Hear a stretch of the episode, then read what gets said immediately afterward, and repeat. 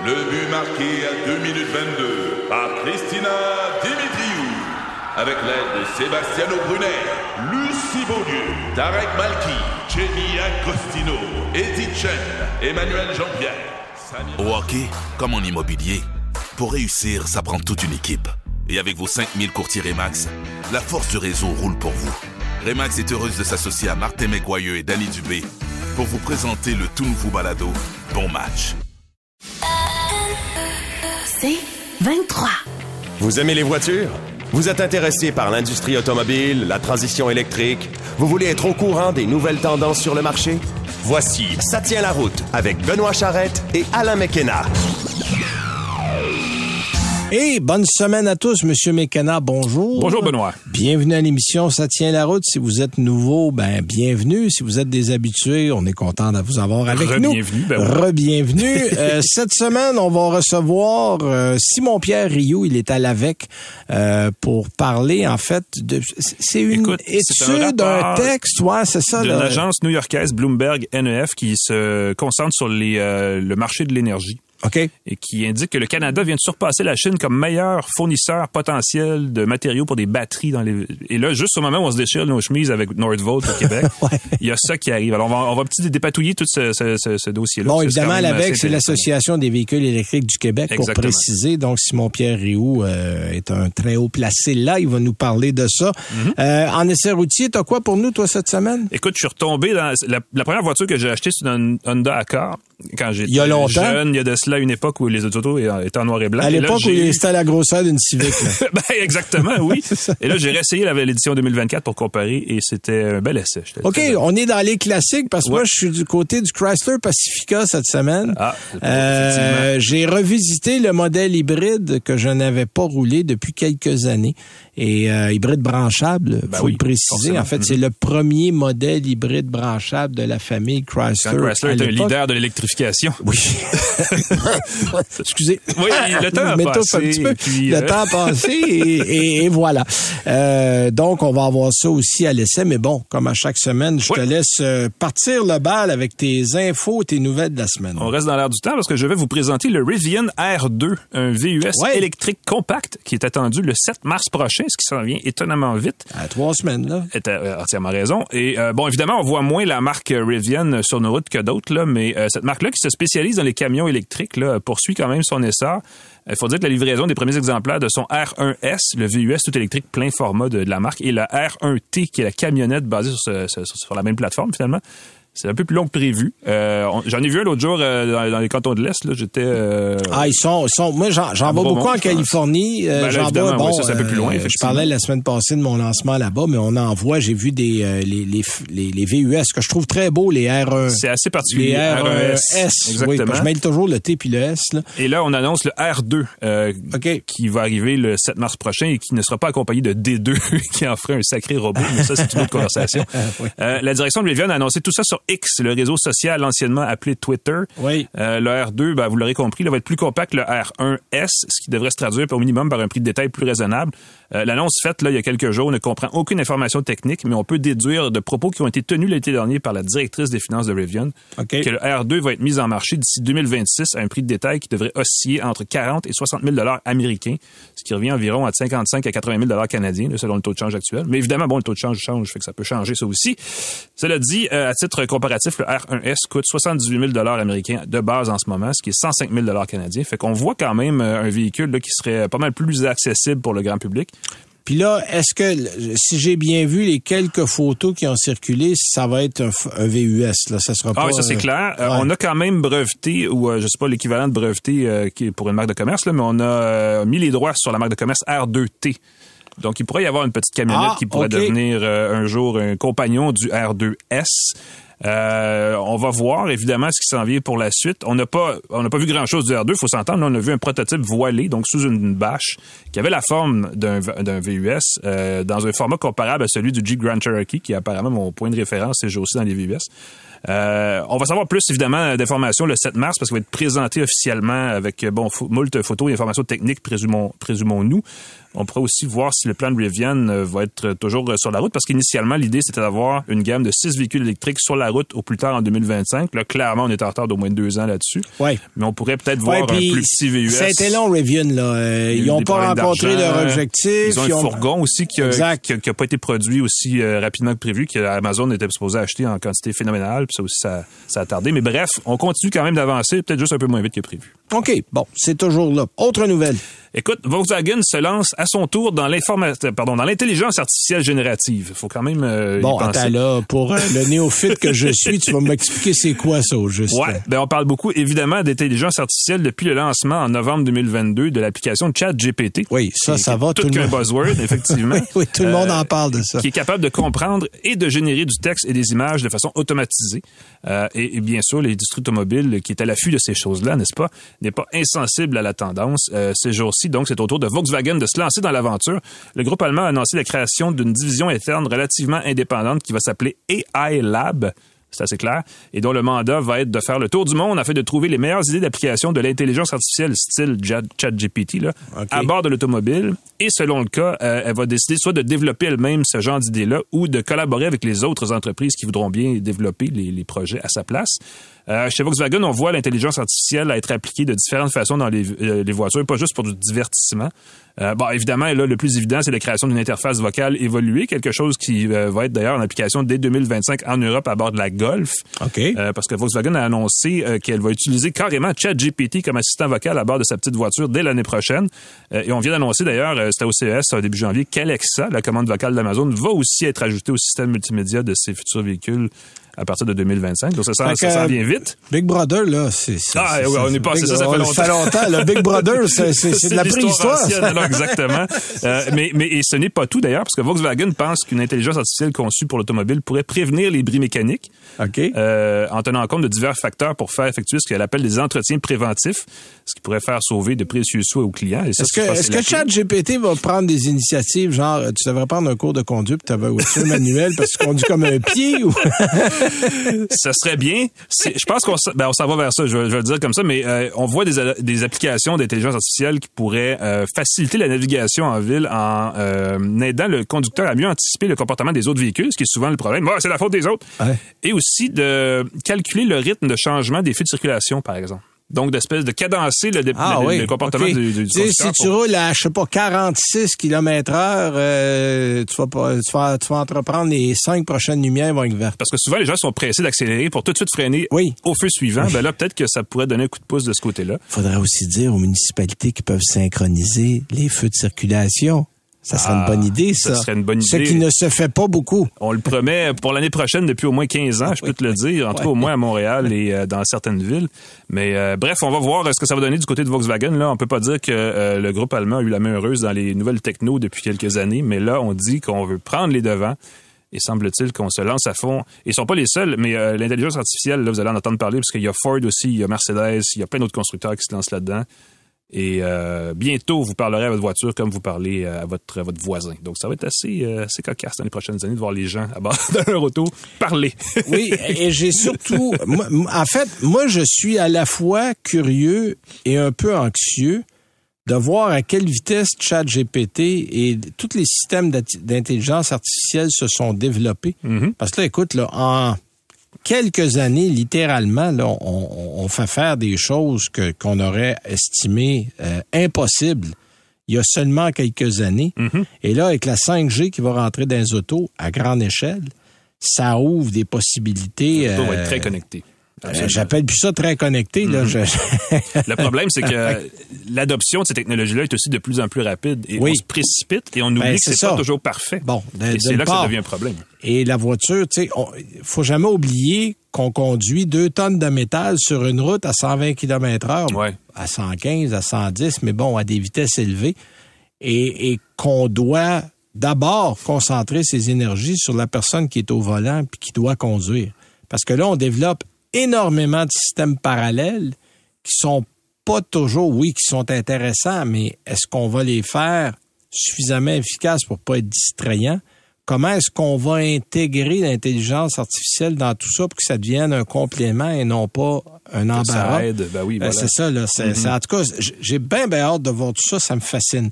Pendant ce temps-là, tiens, je vais revenir euh, du côté des mécaniques. Mazda a annoncé son, son intention d'accélérer les efforts de recherche et de développement dans le domaine de ses moteurs rotatifs. Ah oui, bienvenue en 1980. oui, on n'a pas abandonné l'idée des fameux moteurs Wankel. Mm-hmm. Euh, Félix Wankel, l'Allemand qui a euh, mis cette technologie-là au monde. En fait, on plus précisément, on regarde à mettre ça comme un prolongateur d'autonomie. On le fait en Europe pour le MX-30. Euh, mais on dit qu'on voudrait générer d'autres idées à partir des petits moteurs Wankel. Euh, il, y a une équipe de 36 ingénieurs qui collaborent dans le but de réaliser une percée dans la technologie du moteur rotatif, selon Ichiro Hirose, qui est le directeur de la technologie chez Mazda. Je me rappelle d'être allé à Tokyo avec Mazda il y a quand même probablement plus que 10 ans essayer une RX7 ou RX8, RX8 avec un moteur rotatif euh, prototype sur lequel il suffisait d'appuyer sur un bouton pour passer d'un réservoir essence à un réservoir hydrogène. Oui. Donc, c'est un moteur qui pourrait être bicarburant. En 2013, ça fait 11 ans. Voilà.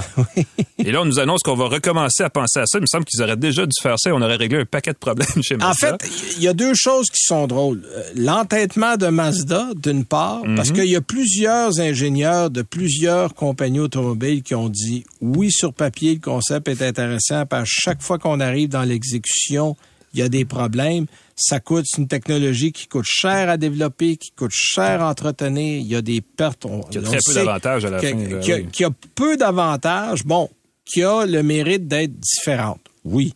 Mais euh, il y a que Mazda qui a l'air à s'entêter violemment à vouloir poursuivre les recherches dans ce dans ce domaine-là. Mais on dit que euh, on a des idées.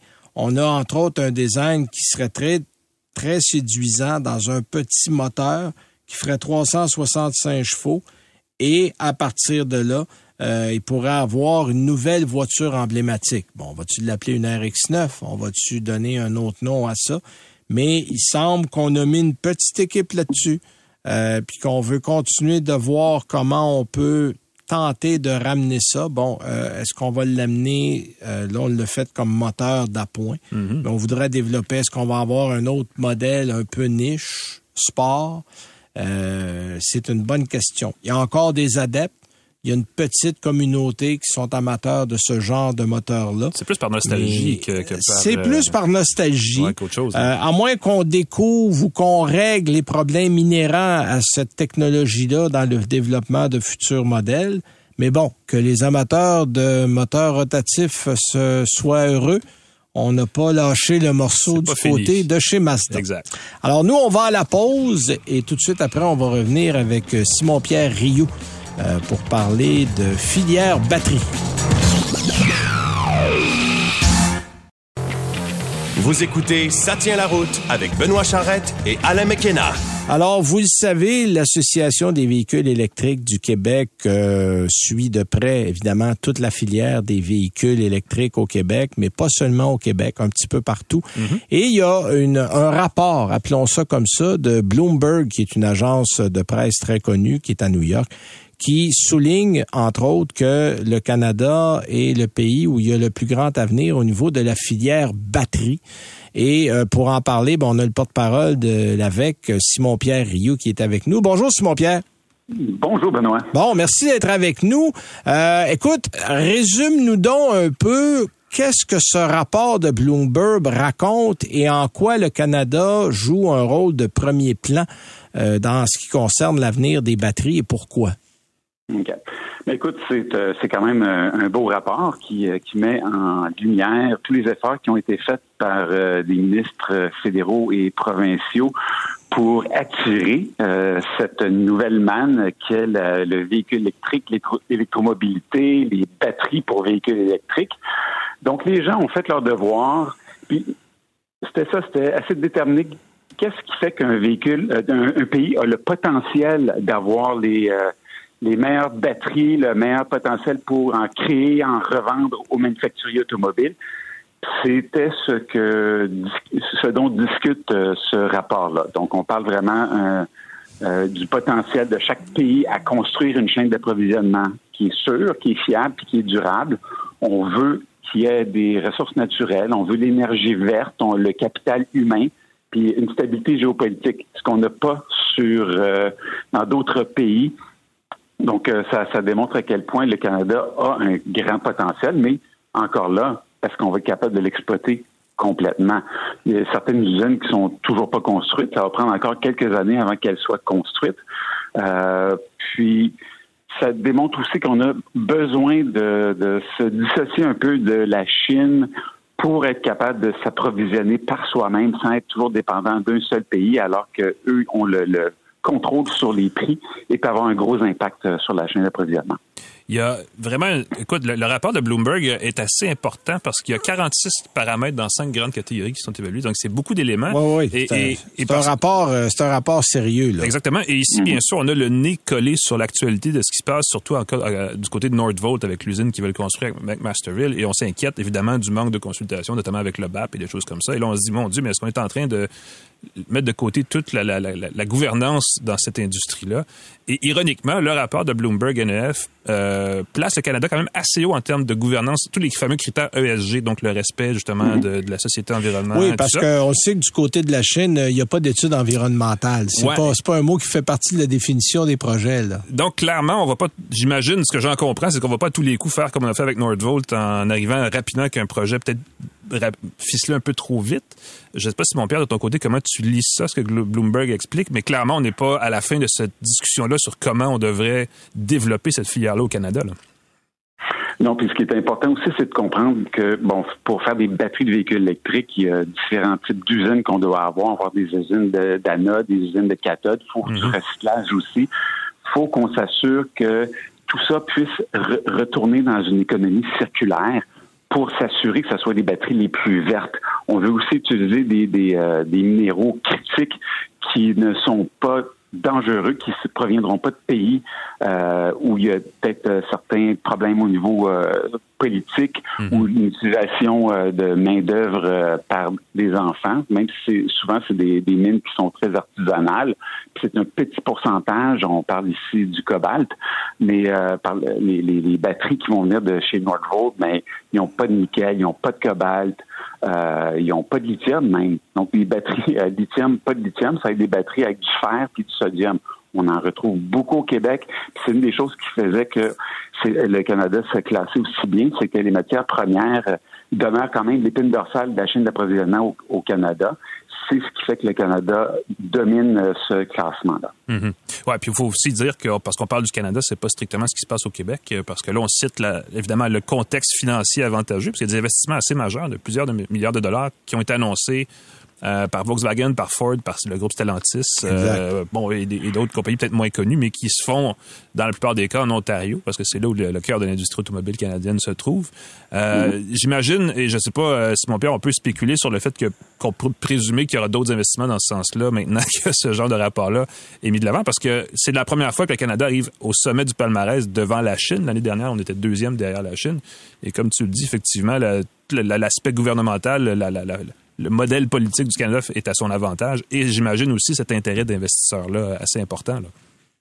Absolument. Puis il ne faut pas oublier que les États-Unis sont rendus en troisième position. -hmm. euh, ils bénéficient beaucoup de la loi sur la réduction de l'inflation du gouvernement Biden, qui fait que toute voiture électrique qui est vendue aux États-Unis euh, doit avoir au moins des batteries ou être, avoir été fabriquée aux États-Unis ou dans un pays euh, avoisinant, donc quoi, soit le Canada ou le Mexique. Ça, ça faisait pas partie euh, de la loi sur la réduction de l'inflation initialement. Puis le gouvernement euh, Trudeau s'est battu bec et ongle pour essayer de s'assurer d'être inclus là-dedans mm -hmm. parce qu'on voulait avoir, puis on savait qu'on ça s'en venait, on a les minéraux on a l'énergie, euh, euh, l'électricité commerciale la moins chère du classement. Fait qu'on veut être capable d'utiliser tous nos, avantages, puis pouvoir vendre ça à des compagnies euh, de l'extérieur. C'est ce qu'on a fait. Donc, il y a eu beaucoup, beaucoup de travail euh, derrière les, portes closes pour être capable de, de, de se rendre à ce point-là. Comme je disais, les États-Unis sont, là aussi, puis euh, ils nous talonnent. Mm -hmm.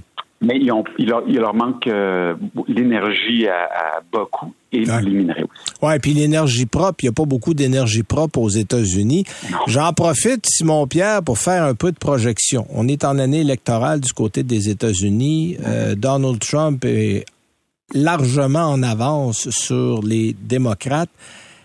Qu'est-ce que tu crains si Donald Trump revient au pouvoir? Est-ce qu'il va littéralement jeter aux poubelles tout ce qui s'est fait avec Joe Biden pour les avancements en électrique ou si les États, plusieurs États qui sont assez avancés vont décider de dire non, nous, on va continuer dans la lancée qu'on a commencée?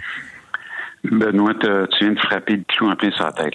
C'est exactement ça. C'est le fait que tu as des États qui vont en Cour suprême et qui disent non nous autres, on veut pas être tenus aux, euh, aux lois euh, fédérales. On veut qu'on continue à avoir nos, nos, euh, nos protections au niveau de l'environnement, au niveau de l'État. Puis c'est ce qu'on va mettre en œuvre. Donc, même si le gouvernement fédéral dit que pas de problème, on va euh, créer une laxité au niveau des, des, règlements environnementaux, puis on peut recommencer à utiliser le, et polluer, euh, ces États-là vont dire non, c'est comme ça que ça va fonctionner. Euh, puis il y en a qui vraiment qui vont se battre euh, de ce côté-là. Autre chose aussi qui serait vraiment, vraiment dommage, c'est le fait que les États-Unis, c'est une pièce du puzzle. C'est mondial, ce changement-là. Ben c'est ben mondial. c'est ça. des compagnies, des multinationales qui sont en train de tout créer leur, leur, euh, euh, leurs objectifs pour les prochaines décennies. Puis ça s'en va en électromobilité. Puis s'ils ne le font pas, c'est les Chinoises les, compagnies chinoises qui vont arriver et qui vont remplir le marché de véhicules. Ah ben c'est euh, clair, les Chinois eux là, les Chinois là, ça fait 15 ans qu'ils se posent pas de questions là, puis mm-hmm. qui, qui foncent tête baissée. Puis euh, même si bon, on n'est pas directement concerné parce qu'on n'est pas américain, veut veut pas, les politiques américaines ont des répercussions chez nous. Et si l'industrie américaine avance, l'industrie canadienne va elle aussi avancer.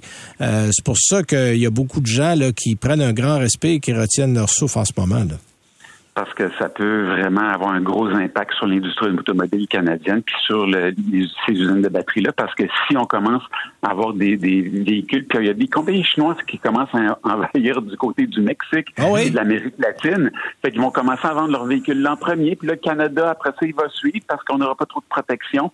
Les États-Unis vont être les derniers. Leurs véhicules vont être encore à essence, vont des, des, des technologies qui vont être euh, qui vont dater, euh, qui seront pas à la fine pointe de la technologie. Ils ont de la misère en ce moment. On regarde les, les manufacturiers automobiles, ils se plaignent tous. Ah, les ventes sont pas comme on pensait.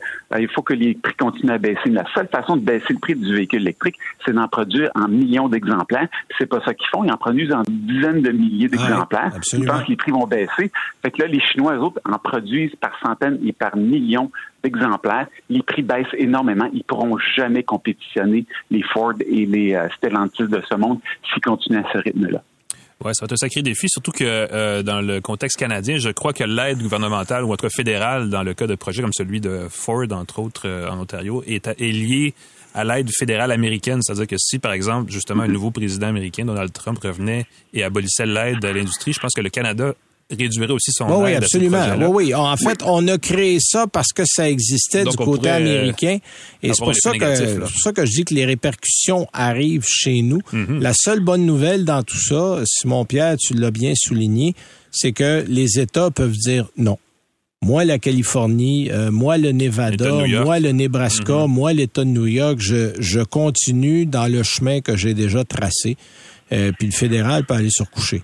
Euh, je pense que des États qui sont quand même très populaires aussi, des oui, États aussi. qui sont euh, très euh, euh, démocrates. Donc, c'est certain que tu as des États qui sont plus républicains comme le Texas, qui sont très pro-business aussi, qui vont où Tesla est situé. Euh, qui vont peut-être quand même aller du côté euh, des autres euh, États. oui, je suis sûr que le Wyoming, l'Oklahoma ou la Georgie ne changeront pas grand-chose à leurs mm-hmm, habitudes, mm-hmm. mais je pense, moi, ce que je souhaite, c'est que le mouvement soit en marche de façon suffisante pour que le momentum fasse qu'on continue dans la mhm. voie qu'on a tracée. Mais écoute, ça sera fascinant à suivre. Entre-temps, euh, merci de ton temps, Simon-Pierre, pour avoir partagé avec nous ce, rapport de Bloomberg. Puis euh, on va garder nos oreilles grandes ouvertes, puis on va suivre ça. S'il y a des changements du côté américain qui nous touchent, on va te faire un petit coup de fil, on va se parler de ça. Ça me fait plaisir. On va se souhaiter euh, juste du beau vert dans les euh, prochaines années au Québec. Merci, Simon-Pierre. Alors, c'était Simon-Pierre Rio, porte-parole de l'Association des véhicules électriques du Québec. On va à notre pause et ensuite on revient avec nos essais routiers. Vous écoutez Ça tient la route avec Benoît Charrette et Alain McKenna. Alors, c'est le moment de parler de nos essais de la Mhm. semaine, mais avant, avant, pour nous écouter, hein, parce que on fait un petit rappel Pour comme aller ça chaque capter semaine. euh, le bonus, Pour capter, le contenu extra qu'on a fait la semaine dernière. Oui, entre autres, euh, parce que si vous ne l'avez pas écouté, euh, on a fait un bonus d'essai routier dans la partie balado de l'émission. Pour nous écouter, c'est facile, 98.5fm.ca. Vous allez dans la section balado.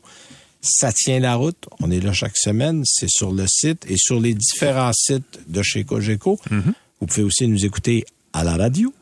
Le dimanche à 18h, c'est à Montréal au 98.5. Vous pouvez aller sur les plateformes. Toutes les plateformes de balado, on est là. Abonnez-vous. C'est la façon la plus facile. Et finalement, annuelauto.ca. Vous cliquez et on a sur la page d'accueil, chaque semaine, on fait la mise à jour des différents balados. On est là également, donc vous pouvez nous écouter de différentes façons. Voilà. C'est de nous écouter. Ah, ça, c'est très Eh important. ben voilà. Alors voilà, le message est passé. Tu peux nous écrire aussi sur les euh, nombreux réseaux sociaux. Oui, oui, oui, pas. oui. euh, je- on n'est pas dur à trouver. Euh, faites Benoît Charrette. Vous allez arriver sur euh, mon Messenger, Facebook. J'ai des questions. Il y a même ici à travers le 98.5, j'ai une adresse aussi dans, chez les animateurs. Vous allez dans animateurs, puis on est là. Vous pouvez nous envoyer Voilà. une question. D'ailleurs, il faudrait commencer. Des fois, je réponds souvent aux gens directement. Mon on va se faire un petit bloc de réponse au balado, pas au balado, mais au euh, courriel de temps en temps dans Mhm. l'émission. On va essayer d'y penser. Alors, cette semaine, Alain, euh, Ouais. qu'est-ce que tu roulais pour nous? Écoute, j'ai euh, conduit une spectaculaire Honda Accord. Bon, évidemment, pas besoin de vous le dire, les berlines intermédiaires. Bon, je sens l'ironie ici, spectaculaire. Ben, j'ai une, une- petite affection pour l'Accord. Été mon premier véhicule. J'ai eu une Honda Civic, une Honda Accord puis une Honda CRX OK. dans les trois premiers véhicules que j'ai achetés. Et euh, mon Dieu, que ça en est passé du temps depuis. Vrai que c'est un beau petit modèle, ça. La CRX, je dirais Ah, ceci, oui. euh, c'est le seul véhicule que j'ai possédé que je pouvais, parce qu'il y avait un problème de démarreur, je pouvais débarquer, la pousser, embarquer, me mettre en première, lâcher l'embrayage et démarrer le moteur. Tout ça à une seule personne, sans toucher au démarrage. J'espère que la pente de ta côte t'as pas trop raide. Fallait pas monter, fallait que ce soit sur du plat. Évidemment, une côte qui descend, c'est mieux. À l'époque, j'étais à l'université, donc on allait dans la montagne, du- dans Oui, le oui, oui. spectaculaire Montréal, ça se faisait bien. Mais c'est une autre époque. En fait, là, les gens viennent de comprendre pourquoi tu t'es toujours stationné en hauteur quand tu étais à l'université. Ça montait, mais ça redescend le pas. nez fait vers en bas. Ah oui, non, il fallait. on partait en compression. J'avais, euh, oui, oui, et puis j'avais un 2 par 4 pour coller. En tout cas, c'est une autre histoire. C'est une autre époque. On fait plus ça sur les autos et les enfants non plus ne faites jamais ça. c'est ça. Mais euh, quand même, on va dire ceci parce que l'Honda Accord, la Honda Accord, elle existe encore. C'est pas le cas du. CRX. Euh, et je trouve quand même, quand on regarde ce qui reste des berlines intermédiaires, elles sont meilleures qu'elles étaient dans le passé. Euh, malheureusement, presque plus personne n'en achète. Ou en tout cas, beaucoup de moins de gens en achètent euh, aujourd'hui. j'y vais euh, avec des guillemets sur intermédiaire. C'est presque une voiture pleine grandeur. Ah, ben c'est là- grand une accord, là. Oui, exactement. Tout le monde a pris du volume parce que la Civic est rendue la tête d'une Accord il y a 15 Exact. ans et nécessairement l'Accord est poussé vers le haut et chez Honda, il n'y avait rien au-dessus. Non. Chez Toyota, où il y a la Camry, on le sait, il y avait des... Il y avait l'Avalon. L'Avalon, on cherchait le nom, merci. Oui, l'Avalon. Euh, J'avais la Cressida, mais ça, c'est une autre Oui, conversation. il y a eu une Cressida. Faudra parler à notre collègue Vincent Aubé qui en avait un- une jusqu'à récemment. Un fait connaisseur, Oui. exactement. Euh, et bref, les euh, berlines sont un petit peu tombées dans l'oubli et je pense que la Honda Accord est peut-être une des plus grandes perdantes dans tout ça euh, parce qu'en plus d'être éclipsée, éclipsée par le mouvement massif du marché vers les VUS, elle a toujours été dans l'ombre de la Camry, justement, qui était Oui. pendant de nombreuses années la voiture, le véhicule léger le plus vendu en Amérique du Nord, point. Euh, Hey, on a dépensé, on a dépassé à l'époque, tu avais Taurus et Camry qui se vendaient aux États-Unis à plus de 350 000 unités chaque. Ah, la Taurus. Par euh, année. C'était la voiture du futur oui. à une autre époque, Oui. pensez-y. Bon, le futur est déjà passé, puis il n'y en a plus, mais, mais bon, Ouais. effectivement.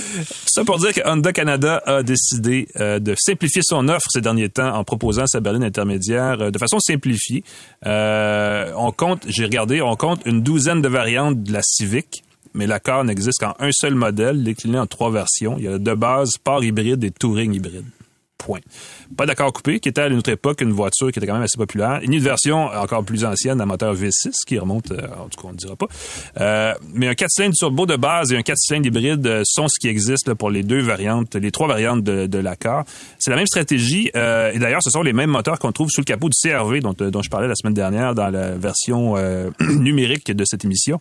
et signe des temps quand même, on a combiné les deux puis on le disait tout à l'heure, le CRV lui-même n'est plus exactement le petit VUS qu'il était. Euh, parce qu'on le jumelle, ou en tout cas on fait un parallèle avec l'accord maintenant plutôt qu'avec la Civic, ce qui aurait été plus naturel. Mais bref, tout ça pour dire que euh, au fil des temps, l'accord est resté euh, joue toujours ce rôle de buffer, disons ça, entre la Civic et le CRV. de tampon. De tampon, merci. merci.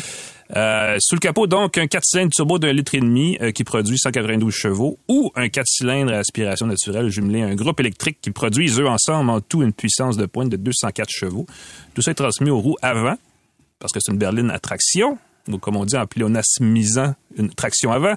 Euh, tout ça donc transmis aux roues via une boîte à variation continue, une CVT, qui, on va se le dire, est configurée pour se comporter à peu près comme une boîte automatique qui aurait je veux dire, 8 ou 9 rapports, là, mais qui a quand même des rapports fixes. Oh, ouais, avec des simulations de changement de rapport. Exact, parce que quand on accélère, on sent des petits à-coups, des petits coups qui rappellent un peu le changement de rapport d'une boîte plus traditionnelle. C'est moins pénible pour le tympan, disons ça comme ça. Oui, ben c'est aussi très doux dans le cas de la, de la c'est très subtil. Euh... Puis Honda, c'est avec Subaru, c'est parmi les CVT que je tolère. Ah, ben, tu vois. Que je déteste pas. Dans mon texte, c'est écrit, et ça peut plaire à ceux qui détestent généralement les boîtes CVT. Ben voilà.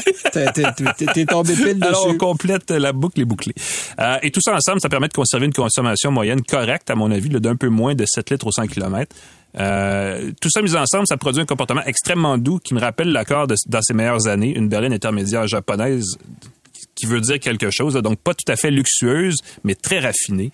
Euh, la direction est juste assez légère, la suspension juste assez feutrée pour créer une impression de confort et de sûreté euh, qui, encore aujourd'hui, et malgré tout ce qu'on dira des berlines intermédiaires, font de l'accord une des, euh, un des véhicules les plus plaisants, plaisants à conduire sur le marché. Pas, pas pesant, plaisant. Ben, plaisant, oui, non, pesant. Et, et, aussi dans une catégorie de prix qui a du bon sens, parce que je veux dire, c'est sûr qu'on peut avoir une Porsche qui est très plaisante à conduire, on se comprend, mais qui est un autre genre de catégorie de véhicule. Exact. Euh, Évidemment, ce serait merveilleux si tout s'arrêtait là, mais ce n'est pas le cas, n'est-ce pas? Euh, il y a quand même quelques bémols là, qui viennent avec euh, tout ça à propos de l'accord, à commencer par son prix.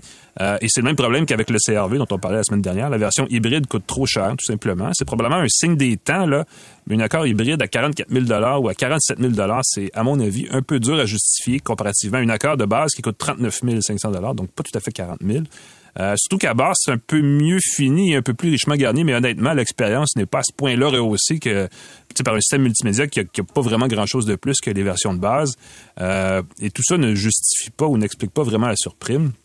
Évidemment, bon, je l'ai dit, je me répète un peu, mais tout est confortable, on se comprend. La banquette à l'arrière même est, assez, euh, assez logeable. on peut accueillir facilement trois grands adolescents. Je le sais parce que c'est ce que j'ai fait la semaine où je l'ai essayé. Euh, le coffre est assez utile aussi. Euh, parce que les gens souvent disent Ah, moi, un Vives, ça me prend l'espace logeable, mais le coffre d'une accord, le coffre d'une berline intermédiaire, ah, comme elles sont plus grandes aussi. Écoute, très moi, moi j'aime la conduite d'une voiture. Je, je l'ai déjà dit en ondes, je ne suis pas foncièrement un amateur de VUS. Mm-hmm. Je suis capable d'en apprécier les qualités, mais j'achèterais pas ça pour moi. Je trouve que c'est plus engageant de conduire une berline, c'est plus plaisant de conduire une voiture. Euh, et l'accord est silencieuse, très bien construite, fiable. Euh, OK, c'est pas euh, hop la joie au volant. Il y, a, il y, a, des choses plus intéressantes que ça. Mais moi, souvent, les gens me disent, moi, ce qui m'intéresse, c'est d'avoir quelque chose de fiable, de pas aller au garage, puis de pouvoir encore la rouler dans dix ans. Bon, ben, c'est oui à les trois, c'est oui aux trois réponses. Je veux dire ceci pour compléter, euh, et, peut-être pas dans le bon sens, mais quand même pour le prix, on peut malheureusement, je veux dire comme ça, trouver des véhicules qui vont être un peu plus pratiques, un peu moins gourmands ou plus modernes euh, chez d'autres constructeurs. Mais sinon, c'est une berline effectivement qui euh, ben, écoute, faut dire, c'est une des meilleures berlines intermédiaires. Malheureusement, le marché des berlines intermédiaires est un peu euh, vers sa, voie de sortie. Oh, oui, euh, les ventes sont maintenant anecdotiques. Donc, elle mériterait, à mon avis, un meilleur sort, mais que voulez-vous, c'est la vie. Ben, c'est parce que, comme il n'y en a pas beaucoup qui se vendent, les constructeurs ne poussent pas sur ces modèles-là, vont hésiter à les renouveler. Mm-hmm. Donc, les modèles, au lieu de rester 3-4 ans sans changer, vont rester 7-8 ans sans changer. Puis là, ben, à un moment donné, quand il faut changer, on regarde est-ce que ça se vend encore? Est-ce qu'on doit investir quelques dizaines ou centaines de millions de dollars pour développer un nouveau modèle? Euh, non, on n'en verra jamais à couleur. Alors, c'est pour ça qu'un après l'autre, on voit les berlines puis les petits modèles disparaître. Parce que pour les compagnies, ces modèles-là ne rapportent pas suffisamment. Puis c'est triste parce que ça enlève absolument rien au modèle. Euh, tu sais, regarde, un modèle comme la Mazda 6 c'est disparu. J'ai toujours dit que c'est la meilleure berline du marché qui a quitté la route. Ce modèle-là avait rien à se reprocher, puis pour une raison qu'on s'explique mal, ça se vendait pas. Mhm. Alors les gens ont simplement abandonné puis ont dit bon ben ok parfait, la compagnie l'a retiré du marché, mais c'est ça n'a rien à voir avec le fait que c'était pas une bonne voiture, c'est un bon véhicule. exact. Et voilà. Et ce sera mon hommage donc à, cette berline, cette grande berline qu'elle a d'accord. C'est bon. Alors, euh, on y va avec ça. De mon côté, moi, j'ai euh, roulé un Chrysler Pacifica hybride. Euh, vous allez me dire, c'est pas nouveau. C'est vrai, 2017 que le modèle est arrivé. Mhm. Puis, est-ce qu'il a changé? Ben, faut lui donner ça. Il n'y a pas une autre fourgonnette électrique branchable sur le marché, malgré tout le temps qu'il a passé depuis qu'elle a été mise marché. Ça a été la première et c'est encore la seule. Euh, Toyota sont, ont un modèle hybride, point, qui n'est pas branchable, le mhm. Sienna. Mais euh, Pacifica, deux grandes qualités. Très beau modèle. Visuellement, c'est un beau modèle. Mhm. Même s'il date de 2017, il n'a pas pris une ride, c'est encore très beau. Et c'est de loin celui qui offre le plus, le plus bel et le meilleur aménagement on peut enterrer deux rangées de sièges. On transforme ça d'un d'une voiture familiale à un véhicule de déménagement en deux minutes plates. Mm-hmm. Euh, c'est deux minutes juste. C'est de ce côté-là, c'est très bien fait et c'est drôle parce qu'au salon de l'auto, il, y a quelques semaines à peine, beaucoup de gens sont venus me voir et disent je suis pas un parfait amateur de euh, véhicules euh, comme le, le modèle Pacifica. Mm-hmm mais j'ai rien trouvé d'aussi pratique. Puis il ah, n'y a rien qui est aussi pratique. On pourrait faire une euh, émission complète sur le pourquoi les gens n'aiment pas les fourgonnettes. Exact. Mais mhm. ça reste aujourd'hui, de tous les véhicules sur le marché, celui qui est le plus pratique. Il n'y a pas un VUS qui est aussi pratique que ça. Euh, ça, vous avez véritablement de la place pour six ou sept personnes selon la configuration. bien assis. On peut asseoir deux adultes à l'arrière qui vont pouvoir voyager pendant des heures sans problème. Donc, euh, c'est intéressant de ce, à ce chapitre-là. Mais ce qui est moins intéressant, euh, c'est le prix qui est assez élevé. Et on parle de plus de 60 et presque 68 000 dollars euh, pour le modèle hybride. Mm-hmm. Par contre, vous avez un rabais. il y a un rabais à l'achat parce qu'à cause de la grosseur de la batterie, vous pouvez avoir, puis là, j'essaie de voir là, la teneur du rabais. Oui, la teneur du rabais, j'essaie de me rappeler, puis je suis pas sûr là, que ce que. Une bonne question. Euh, faudrait que je vérifie, mais je pense que c'est. Euh, c'est le, le, rabais intermédiaire, me semble. Oui, puis il y, a le 5 000 du fédéral, puis je pense qu'il y a le 5 000 du provincial. Je pense que c'est 10 000 en tout. Mais je sais que quelqu'un m'avait dit qu'il avait fait le calcul, puis ça coûtait euh, pratiquement pas plus cher d'acheter le modèle hybride ou le modèle essence. Euh, donc, ça, c'est intéressant. Bon, ce qui est le moins intéressant, comment je vous dirais ça gentiment? Euh, le prix n'est pas donné, je vous l'ai dit.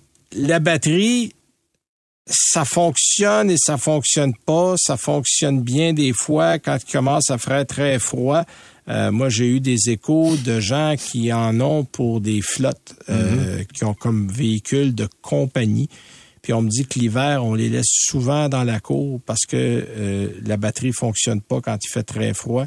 Il recharge pas bien. Et des fois, comme la batterie fonctionne pas bien, le véhicule fonctionne pas bien, ça a des répercussions sur le fonctionnement du véhicule. Ça, ça m'a été rapporté moult fois. C'est sûr qu'à la base, il faut la euh, brancher, sinon il n'y a aucun bénéfice à avoir ce véhicule. Bon, voilà. Ça, c'est clair. Il y a 50 km, c'est correct. D'autonomie électrique. D'autonomie électrique, c'est correct. On souhaiterait peut-être avoir un petit peu mieux que ça. Euh, ça se recharge assez vite. Bon, c'est uniquement du niveau 2. Vous pouvez pas charger sur un niveau 3 sur ce modèle-là. C'est du niveau 2 qui va vous donner le meilleur résultat. Je vais compléter parce qu'on se le demandé il y a un instant. C'est 10 000 d'aide. Il y a 5 000 du provincial. C'est ça. C'est ce que je disais. C'est ça, je parle. Sur le prix d'achat. Sur le prix d'achat. Mais ça avait quand même un Après taxe. Mais ça, ça, ça balance à peu près. Ça veut dire qu'une voiture, un modèle à essence bien équipé versus un modèle hybride, une fois que vous avez enlevé rabais, on arrive pas mal au même endroit. Mhm. Le roulement est très bon, euh, très silencieux. Puis j'oserais dire qu'après toutes ces années-là, le moteur 3.6 Pentastar a fait ses preuves. C'est un modèle qui est plus fiable qu'avant. attention, je n'ai pas dit qu'il est fiable, j'ai dit qu'il est plus fiable qu'avant. Euh, j'aime bien la technologie Uconnect. C'est une des belles technologies euh, dans le monde automobile, facile à comprendre, intuitive. Euh, les écrans sont bien faits, on a des fonctions précises, on n'a pas fouillé trop longtemps dans l'écran. Euh, côté roulement, c'est bon. Par contre, pour un modèle hybride, mhm. je me serais attendu à une des meilleures cotes de consommation. j'ai eu le véhicule toute la semaine. Je me suis promené entre 10 et 11 litres au 100. Euh, et je l'ai branché, là. J'ai un ah chargeur à la maison, je l'ai branché, j'ai été assidu sur mes recharges. Euh, je ne sais pas, on dirait que le moteur électrique. Bon, oui, quand on roule électrique, on consomme pas là. Ben, je me souviens pas, mais, on peut pas contrôler nécessairement quand on peut euh, rouler strictement électrique, non? On dirait qu'on le décide pour nous. Euh, moi, je l'ai laissé aller. Moi, je l'ai mis en conduite. Là, je partais là, puis je me suis rendu. Là, j'affichais 50 km le matin. Mhm. Bon, on n'a pas une semaine. Euh, on, s'approche du printemps tranquillement. Quand même, ben oui. il y a eu des moins 8, 10 la nuit, là, mhm. mais on était plus autour de moins 1, 0, 1 le jour. Euh, donc, mais, mais 10 et 11, moi, je m'attendrais, tu sais, je regarde une Sienna ben qui fait du entre 6,5 et 7,5 dans un hybride tout court, non branchable, mhm. je m'attendais au moins à la même chose avec ça, sinon mieux. C'est sûr, quand vous roulez seulement en électrique, ça va. Mais le moteur 3.6, c'est un peu gourmand. Par contre, ça manque pas de pédale. Il y a quand même 287 chevaux. Ça se déplace très bien. C'est silencieux. Euh, et c'est probablement le modèle le plus intéressant à conduire. Euh, la Sienna, le 2.5, fait du bon travail, mais c'est pas un véhicule particulièrement intéressant à conduire. Si on regarde le Kia, le Carnival, qui est un espèce de semi-compromis. c'est pas une fourgonnette, c'est pas un VUS, mais c'est un peu les deux, sans être aucun. Euh, on sent un peu la plus vieille technologie dans ce modèle-là. Il est moins cher, mais il y a une raison à ça. Mhm. C'est parce que ça date un petit peu dans le modèle. Quoique, ça va bien. Quelqu'un qui a 40 000 c'est vers ça qu'il faut se tourner. Parce que Pacifica, il n'y a rien, rien ben en bas de 50, là, vous aurez rien.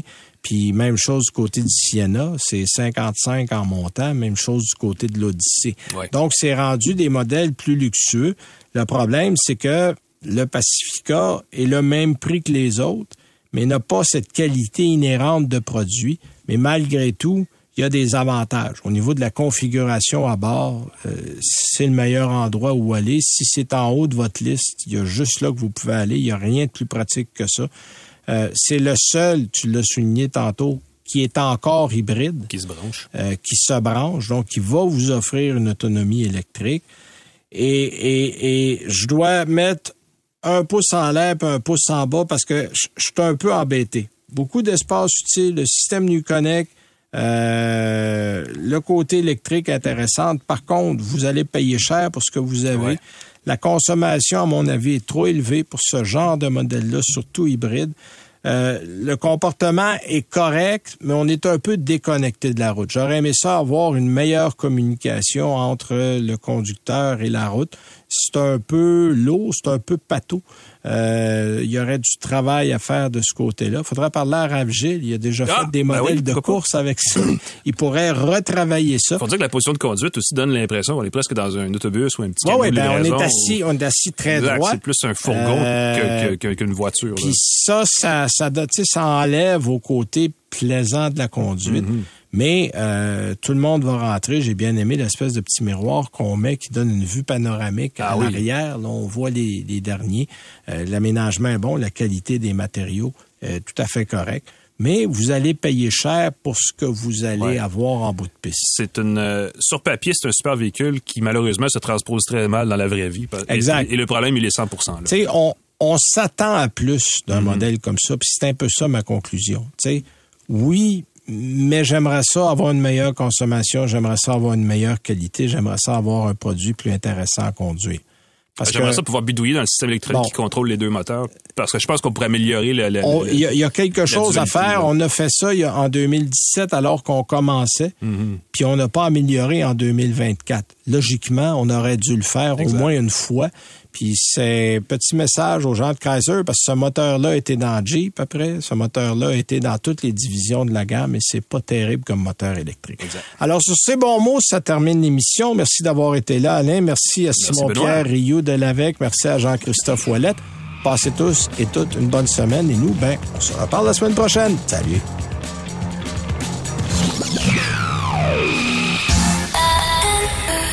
C'est 23.